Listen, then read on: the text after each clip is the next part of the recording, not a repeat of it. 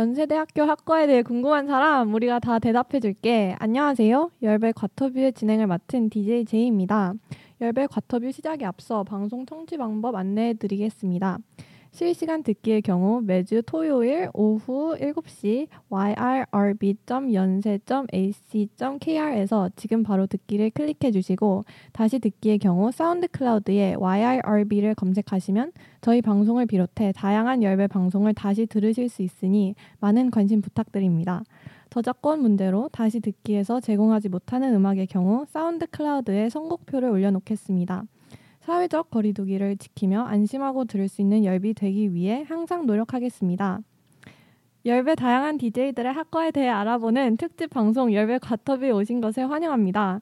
열배 과터뷰에서는 열배 게스트 DJ들과의 인터뷰를 통해서 연세대학교의 여러 학과에 대해 토파보는 30분 분량의 녹음 송출 방송입니다. 학과 소개, 기본 질문, 그리고 방송 전 구글 폼을 통해서 청취자로부터 받은 질문에 대답을 해보는 시간을 가질 예정입니다. 이번 주 열별 과터뷰의 두 번째 방송인데요. 이번 주에는 DJ 비트와 함께 DJ 비트가 속해 있는 의학과 그리고 세브란스 병원에 대해 톱파볼 예정입니다. DJ 비트와 함께 연세대학교 의학 의과대학과 세브란스 병원에 대해 A부터 Z까지 낱낱이 해보는 시간. 그럼 본격적으로 방송을 시작해 볼까요? 안녕하세요. DJ 비트. 청취자들을 위해 자기소개 한 번만 부탁드릴게요. 네, 안녕하세요. 저는 이번 학기부터 열배에서 새롭게 활동하게 된 DJ 비트입니다. 저는 19학번으로 연세대학교 의과대학에 재학 중입니다. 학년으로는 본과 3학년, 그러니까 5학년이나 벌써 됐습니다. 네, 그럼 바로 첫 번째 질문 드리겠습니다. 본인의 학과에 대해 간단한 소개를 해주세요. 저희 의과대학은 의예과랑 의학과로 나눠져 있어요. 이 둘의 차이점에 대해서는 잠시 후에 말씀을 드리도록 하겠습니다. 그리고 의과대학은 본교가 아니라 연세의료원의 소속입니다. 그래서 본교랑 행정과 재정이 모두 분리되어 있어요. 그만큼 미스테리한 공간이라는 뜻이기도 한데 그 안에서 어떤 일들이 벌어지고 있는지는 제가 잠시 후에 낱낱이 파헤쳐 드리도록 하겠습니다. 사명으로는 With the love of God, free humankind from disease and suffering. 그러니까 하나님의 사랑으로 인류를 질병으로부터 자유롭게 한다라고 합니다. 그리고 제가 역사도 좀 조사해 왔는데 어, 이거는 제가 그냥 간단하게만 그냥 설명을 드릴게요.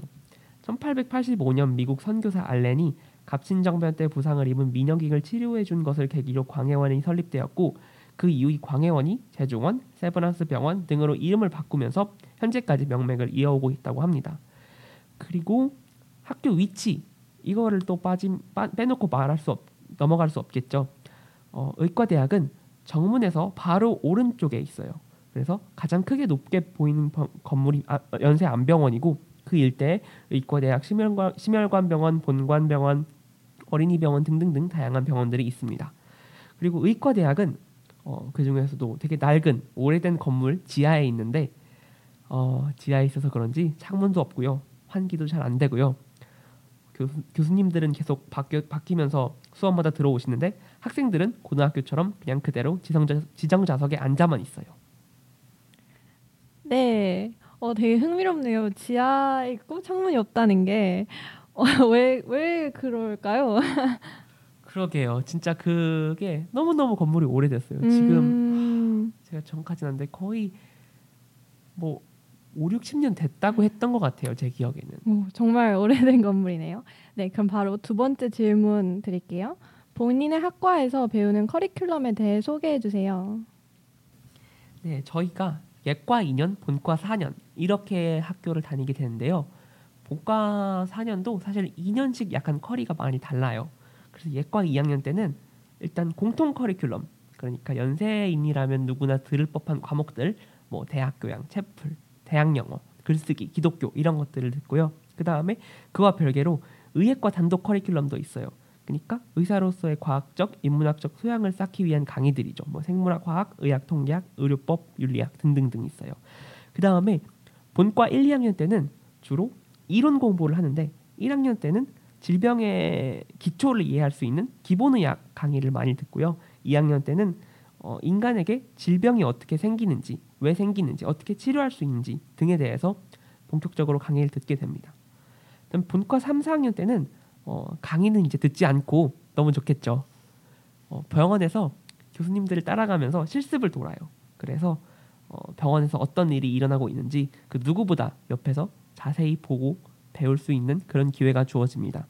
본과 3학년 때는 좀 생명과 직결된 그런 소위 메이저과라고 하는데 그런 과들에서 좀 실습을 돌고 본과 4학년은 마이너과 그러니까 뭐 어, 성형외과, 피부과, 안과 이런 생명과 다소 직결이 좀 덜 되는 그런 과들에서 주로 실습을 돕니다. 네, 그럼 세 번째 질문 드리겠습니다. 우리 학과는 다른 학과와 다르게 이런 점이 특이해요. 학과 TMI 등을 설명해 주실 수 있으실까요? 네, 제가 이 제2의 과터뷰를 한번 보고 사실 이게 진짜 과터뷰의 하이라이트인 것 같아요. 그래서 제가 TMI를 많이 많이 준비를 해왔습니다. 어, 그러면 먼저 어, 기본 질문인 과잠 독수리와 FM 소개를 해주세요. 네, 이 과잠 독수리는 일단 뱀이 이렇게 감겨 있는 지팡이가 저희 과잠에 있어요. 그래서 뭐 그리스 로마 신화 속 의술의 신인 아스클레피오스의 상징이라고 하더라고요. 제가 찾아보니까 저도 잘 몰랐는데 그리고 FM은 이거 제가 여기서 직접 해야 되나요? 아니야, 아, 아 하진 않아도 됩니다. 아 제가 지금 5학년이나 돼가지고 1학년 때 하던 FM을 이것도 기억이 안 나서 찾아봤어요. 찾아보니까 통일 연세 막강의예였더라고요. 그러니까 이걸 찾아보고 저도 보니까 아 맞아 약간 그랬었지 하는 생각이 들었습니다.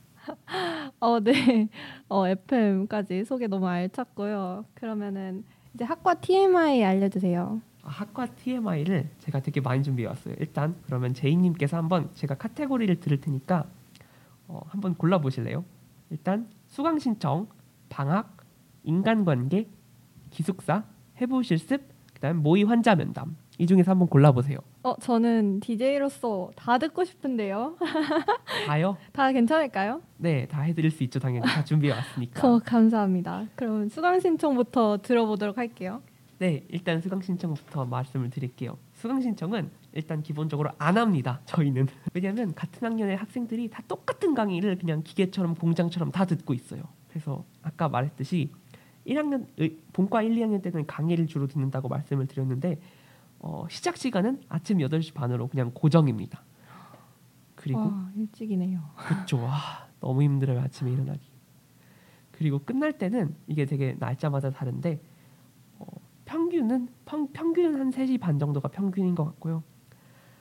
어, 밥 먹고 끝난다 하면 너무 좋은 날이고요. 아. 진짜 와 너무 오늘 수업 많다 너무 심하다 할 때는 5시 반까지 계속 수업을 합니다. 그리고 오. 3, 4학년 때는 어, 전반적으로 1, 2학년 때보다 훨씬 여유로운데 되게 교바교 과박과가 되게 심해서 학생들마다 일정이 너무 천차만별이고 어, 사실 정해진 일정도 없고 그냥 교수님이 부르면 가야 되는 느낌 네, 아. 그런 느낌이에요. 와, 정말 수강 신청이 없는 게 장점인 줄 알았으나 사실 대단한 장점도 아닌 것 같은. 어, 그렇고요. 그다음에 방학에 대해서도 알려주세요. 방학은요 예과는 다른 과랑 그냥 다 똑같아요. 근데 본과가 진짜 아 본과는 방학 보통 여름 방학 한 달, 겨울 방학 두 달 이렇게밖에 안 줘요. 그래서 의대생들한테 방학은 진짜 생명과 같은 그런 기간입니다. 그래서 보통 해외 여행을 가거나 그동안 못 만났던 못 만났던 탁과 친구들을 만나게 돼요. 근데 코로나 때문에 저는 지난 몇 년 동안 해외 여행을 못 가서 그게 너무 슬펐습니다.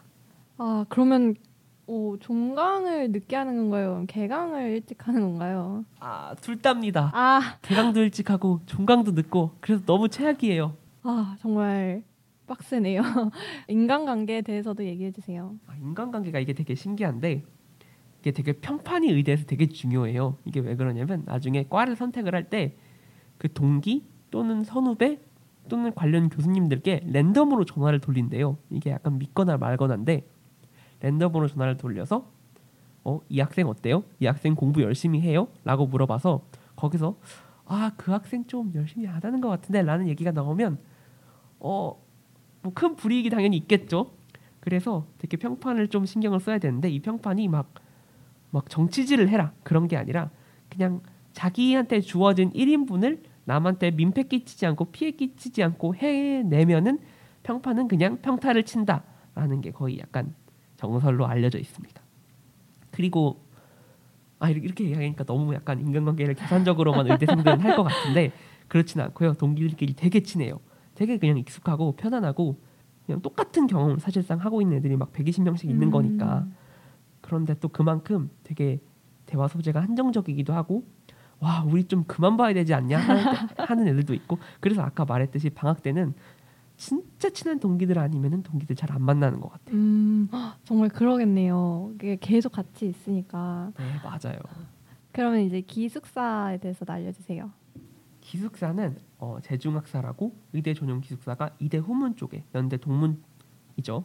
그쪽에 따로 있습니다. 그래서 따로 어, 사실 돈만 내면은 들어갈 수 있는 데고요.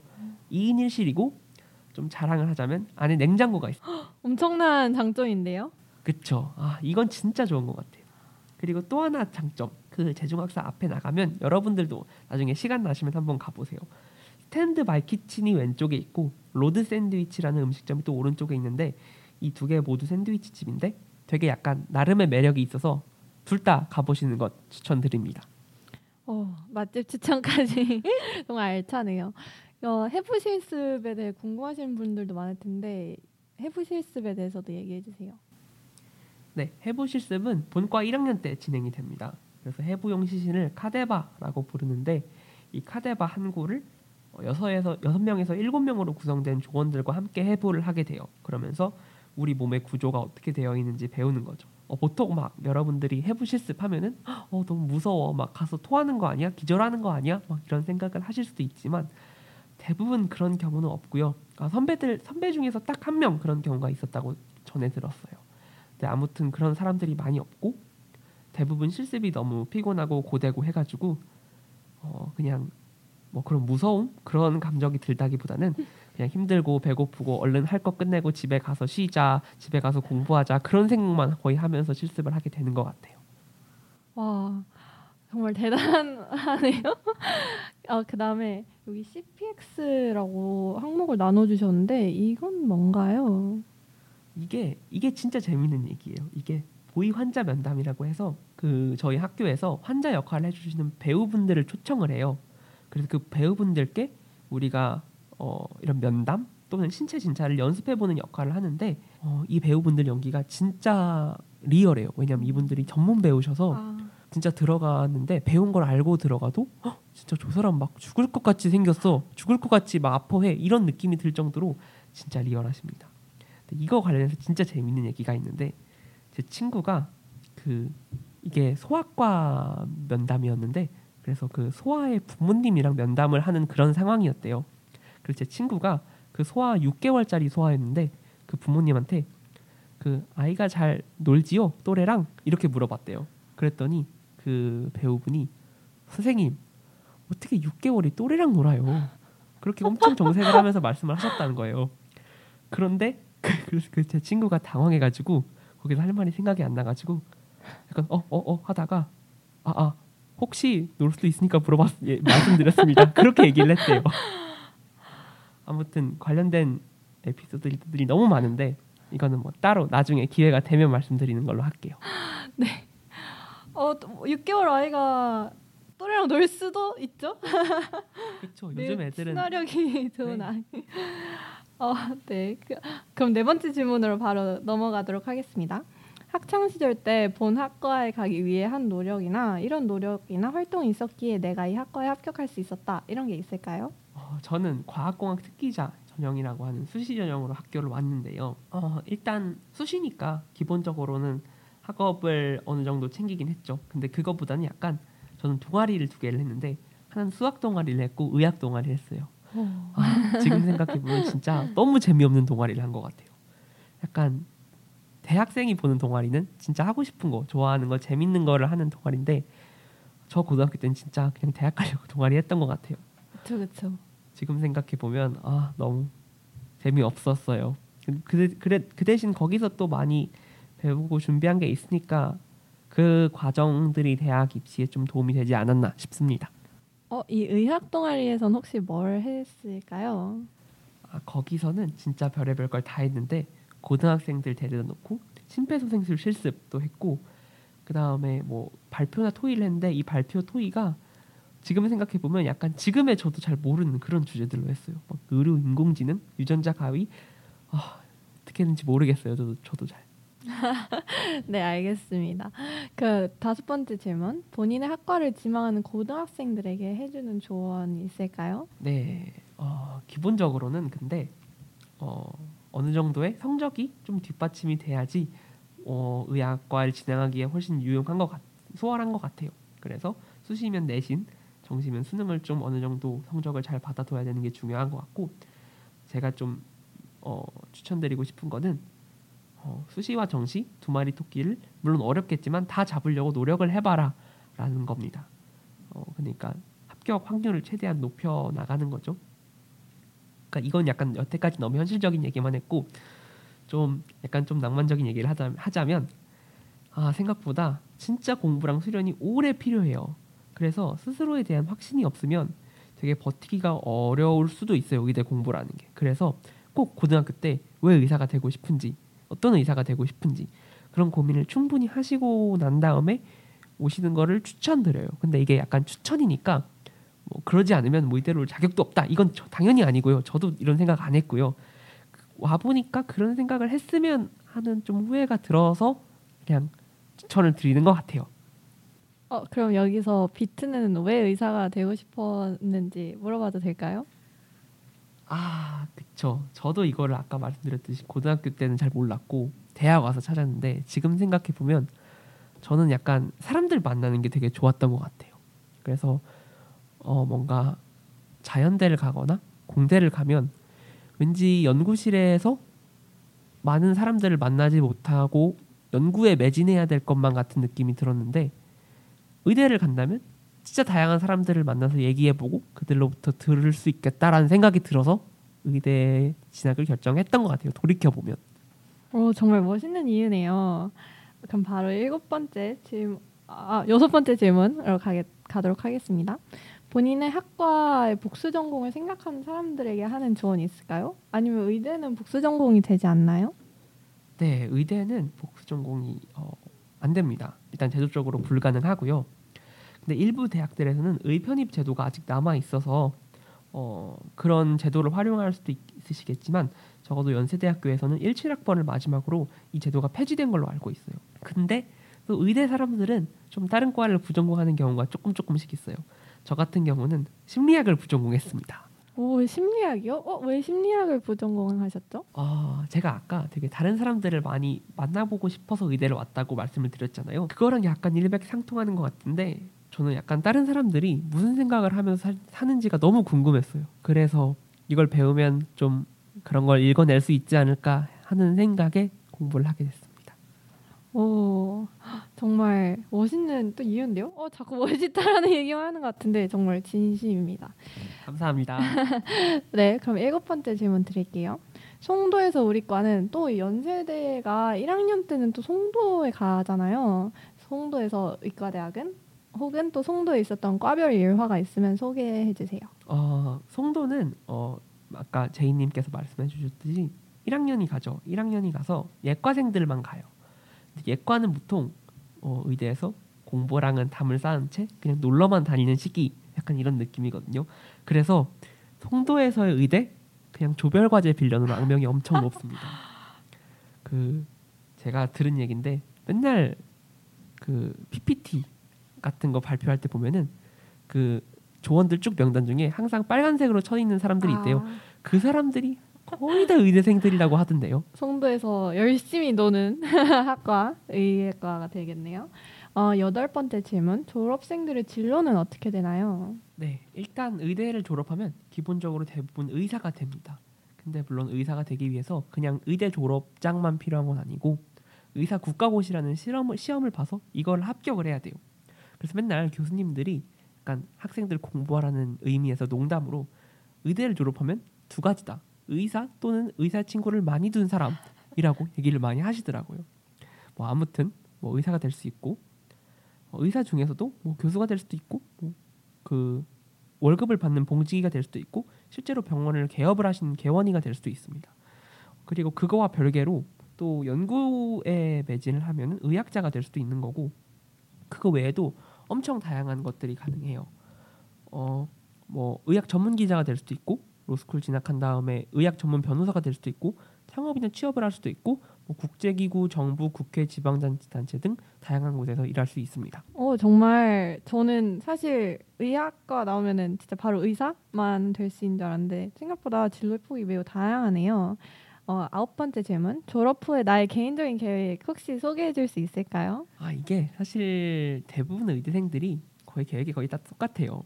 방금 제이님께서도 말씀해 주셨겠지만 어, 실제로 거의 대부분 의사가 되기는 합니다. 그래서 저도 그거와 크게 다르지 않게 어, 졸업을 하면 일단 국가고시를 패스를 해서 의사 친구들이 많은 사람이 되지 않기 위해서 노력을 해야 되, 되, 되겠고 그 다음에 인턴 1년, 레지던트 4년, 그 다음에 군의관 3년 하면서 그거와 별개로 또 약간 석박 이런 코스를 함께 병행을 하지 않을까 싶습니다. 그래서 저는 신경외과에 좀 관심이 있는데 신경외과 교수를 지금 현재로서는 생각을 해보고 있습니다. 오 정말 멋있는 목표네요. 꼭 목표를 이루시길. 네 감사합니다. 네 그럼 바로 저희 열 번째 마지막 코너인 구글 폼으로 사, 그 받은 질문들에 대해 대답을 해보는 시간을 가질 건데요. 먼저 첫 번째 질문. 의대는 다른 과들과 교류를 많이 하나요? 어, 주변의 의대분들은 별로 못 본 것 같아요. 그 다음에 의대 내에서 CC가 많은지도 궁금해요이라고 남겨주셨습니다. 네, 일단 의대생들은 다른 과들이랑 교류를 어, 시기에 따라 다른 것 같아요. 예과 때랑 본과 3, 4학년 때는 교류를 많이 하고 본과 1, 2학년 때는 너무 바빠가지고 진짜 의대 밖을 거의 나올 틈이 없는 것 같아요. 그래서 어, 의대생들과의 교류를 위하, 위해서는 예과 때, 그다음에 본과 3, 4학년 때를 노려라. 그 다음에 의대 내에서 CC가 많은지 어, 제이님 어떠실 것 같으세요? 저는 어, 아무래도 이제 같이 있는 시간이 많으니까 CC가 많지 않을까라는 생각을 하네요. 네, 맞아요. 의대 CC 꽤 많고 어, 제가 아는 저희 학번 내 CC가 거의 열 커플 가까이 됐던 것 같아요. 아마도. 열 커플이요? 네, 어, 그러니까, 정, 정말 많은데요. 그러니까 20명이죠, 20명. 정원이 120명이라고 하지 않았나요? 네, 맞아요. 120명 중에 20명이 CC를 아, 근데 제 기억이 정확하지 않은데 뭐 대충 그랬던 것 같아요. 와. 그만큼 약간 서로 똑같은 경험을 많이 해가지고 얘기할 것도 많고 그래서 그런 것도 있는 것 같아요. 오, 그렇군요. 정말 많네요. 네, 그럼 두 번째 질문. 안녕하세요, 비트님. 최근에 유튜브로 의대생 브이로그를 봤는데 공부량이 엄청 많고 실습도 많더라고요. 의대생의 공부량은 얼마 정도인지 궁금합니다. 그리고 실습설 같은 거 있으면 풀어주세요.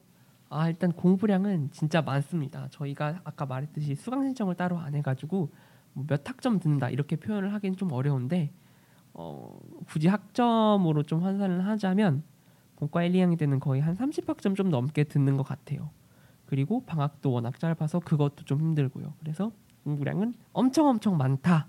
이렇게 그냥 요약을 하면 되고요. 시습 썰이요. 아 이거는 어떤 썰을 풀어드려야 될지 모르겠는데 제이님 어떤 썰을 좀 풀어드리는 게 나을 거라고 생각하세요? 어떤 썰이요? 약간 항목이 있나요? 그쵸. 저도 이거를 뭘 원하는지를 잘 모르겠어요. 음, 실습설. 딱 생각나는 썰이 있을까요? 아 맞아요. 그거 있었어요. 저희가 외과 실습을 돌 때 그 봉합 연습을 했거든요. 상처 봉합 연습을. 근데 그 봉합 연습을 하려고 방에 딱 들어갔더니 갑자기 테이블에 그 돼지 족발이 하나씩 딱 놓여 있는 거예요. 그 돼지 족발이 저희 조가 여섯 명이었는데 여섯 개가 놓여 있는 거예요. 그래서 이거 뭐야? 왜 이거 여기 있어? 하고 애들이랑 진짜 깜짝 놀라했던 그런 기억이 있습니다. 결국 그 족발에 대고 열심히 봉합 연습을 했다는 그런 오픈 썰이 있습니다. 오 감사합니다. 어 저희가 사연 아니 그러니까 질문이 세 개가 들어왔는데 하나는 또 엄청 긴 사연이에요. 그래서 그걸 저 제가 한번 읽어볼 건데 잘 들어주시길 바랍니다. 네. 질문은 아니고 의학과 하니 어떤 사람이 생각나서 야밤에 글 남겨봅니다. 바로 의사인 제 오빠입니다. 나이 차이가 많이 나는 남매라 제가 갓 초등학교를 졸업할 때 오빠가 의대에 입학했고 내년엔 fellow를 앞두고 있어요. 그래서 어려서부터 지금까지 오빠가 6년간 학교를 다니고 인턴과 레지던트, 긴 군의관 생활을 거친 시간을 봐왔습니다. 사실 옆에서 지켜봤다고 하기엔 민망합니다. 수학학원 숙제나 도와달라고 했지 별로 도움 준 것 없는 동생이었거든요. 오빠는 본과 때 매일 새벽 6시에 집에 나가서 학교에 가고 밤 늦게서야 집에 돌아왔기 때문에 제가 중고등학교 때는 집에서 오빠를 거의 못 봤던 것 같습니다. 끝없는 공부와 시험, 잠 못 드는 당직의 연속인 20대를 견뎌낸 오빠가 참 대단하다고 생각해요.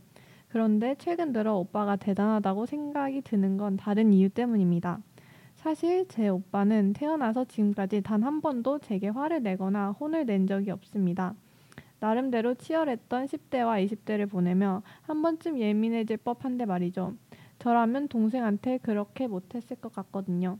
그리고 제가 뭔가를 먹고 싶거나 갖고 싶다고 그냥 흘리듯 말해도 며칠 뒤에 사서 제게 가져다 주는 그런 오빠입니다. 최근까지도 얼마 안 되는 군의관 월급 쪽에서 제 용돈 챙겨줬고요. 우리 오빠 같은 사람 없다는 것 알고 고맙기도 하 고맙기도 하지만 괜히 쑥스러워서 제가 늘 표현을 안 했던 것 같아요. 그런데 얼마 전 제게 많은 어, 힘든 일이 있었는데 처음으로 오빠 앞에서 펑펑 울며 속 이야기를 털어놓았어요. 그때 오빠가 제게 혼자 골마가지 말고 언제든지 나에게 기대라고 내가 없으면 나는 못 산다 꼭 그러더라고요. 저희 오빠는 장난 많이 치는 개구장이 같은 면이 좀 있어서 사실 나이 차이가 많이 나긴 하지만 어른 같다라는 생각을 자주 하진 않았, 아, 않았습니다. 그런데 그날 이후로 오빠의 동생으로 살았던 시간을 돌이켜보니 저만 몰랐을 뿐 오빠는 늘 나에게 어른이었다는 생각이 들더군요. 너무 늦게 알아줘서 미안할 따름입니다. 서론이 길었지만 하고 싶었던 하고 싶은 말은 따로 있습니다. 의대생 혹은 의사를 떠올릴 때 사람들이 각자 가지는 생각들이 있겠지만 저는 당연하게도 제가 세상에서 가장 의지하고 사랑하는 저희 오빠가 생각납니다. 제 오빠는 저에게도 한없이 따뜻한 오빠이지만 환자들에겐 더없이 정성스럽고 책임감 넘치는 의사입니다. 아픈 사람을 돌보며 우리가 다시 살아갈 힘을 얻게 해주시는 만큼 의사분들이 꼭 건강하고 행복하시면 좋겠습니다. 라디오를 빌어 우리 오빠에게 참 고맙고 사랑한다는 말 전합니다. 의사분들 그리고 의사가 되고자 오늘도 노력하고 있을 의학과 분들께도 응원을 전합니다. 긴 사연 읽어주셔서 감사합니다. 라고 남겨주셨습니다. 와. 와, 진짜 긴 사연이고 정말 새벽 감성이 문, 이게 흠, 흠씬 그러니까 많이 묻어나는 그런 사연이었습니다. 아, 제가 개인적으로 이 사연을 읽고 딱 든 생각은 와, 일단 글쓴이 분 진짜 오빠분이 너무 멋있으신 것 같아요. 정말 인간적으로도 그리고 한 명의 의학을 공부하고 있는 사람으로도 너무 존경스럽고 정말 이 사연을 읽고 나도 이런 오빠 같은 사람이었나 사람이 아, 닌것 같더라고요. 제가 생각했던 했을 때는 그런 사람이 될 수 있을까라는 생각을 되게 많이 하게 해주는 그런 사연이었습니다. 그래서 어 제가 드리고 싶은 말은 어 이런 라디오를 통해서 이런 마음을 표현하는 것도 좋지만 그러면 오늘만큼은 직접 오빠한테 가서 직접 이런 사연에 표현해 주셨던 말씀을 가서 드리는 것도 그것도 되게 오빠 입장에서는 엄청 행복한 순간을 안겨주는 것일 것 같습니다. 와 정말 좋은 코멘트였네요. 긴 사연 남겨주셔서 정말 감사하고 정말 모든 의학과 그리고 의사분들 모두 다 힘내시길 바랍니다. 파이팅. 네, 그럼 지금까지 의학과에 대한 소개를 마쳤습니다. 여러분의 궁금증이 해결되었나요? 여러분의 궁금증이 해결되길 바라며 해결되었길 바라며 오늘 방송은 여기에서 마무리하도록 하겠습니다. 아 저도 방송 이렇게 듣는데 너무 재밌더라고요. 방송 진행하면서 정말 재밌는 시간이었습니다. 다음 방송은 5월 13일 토요일이 되겠습니다. 다음 방송은 더 알찬 내용으로 돌아오도록 하겠으니 다음 게스트와 학과도 많이 기대해 주세요. 안녕. 안녕.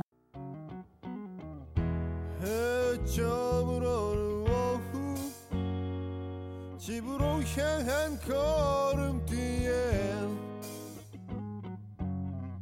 서툴게 살아왔던 후회로 가득한 지난 날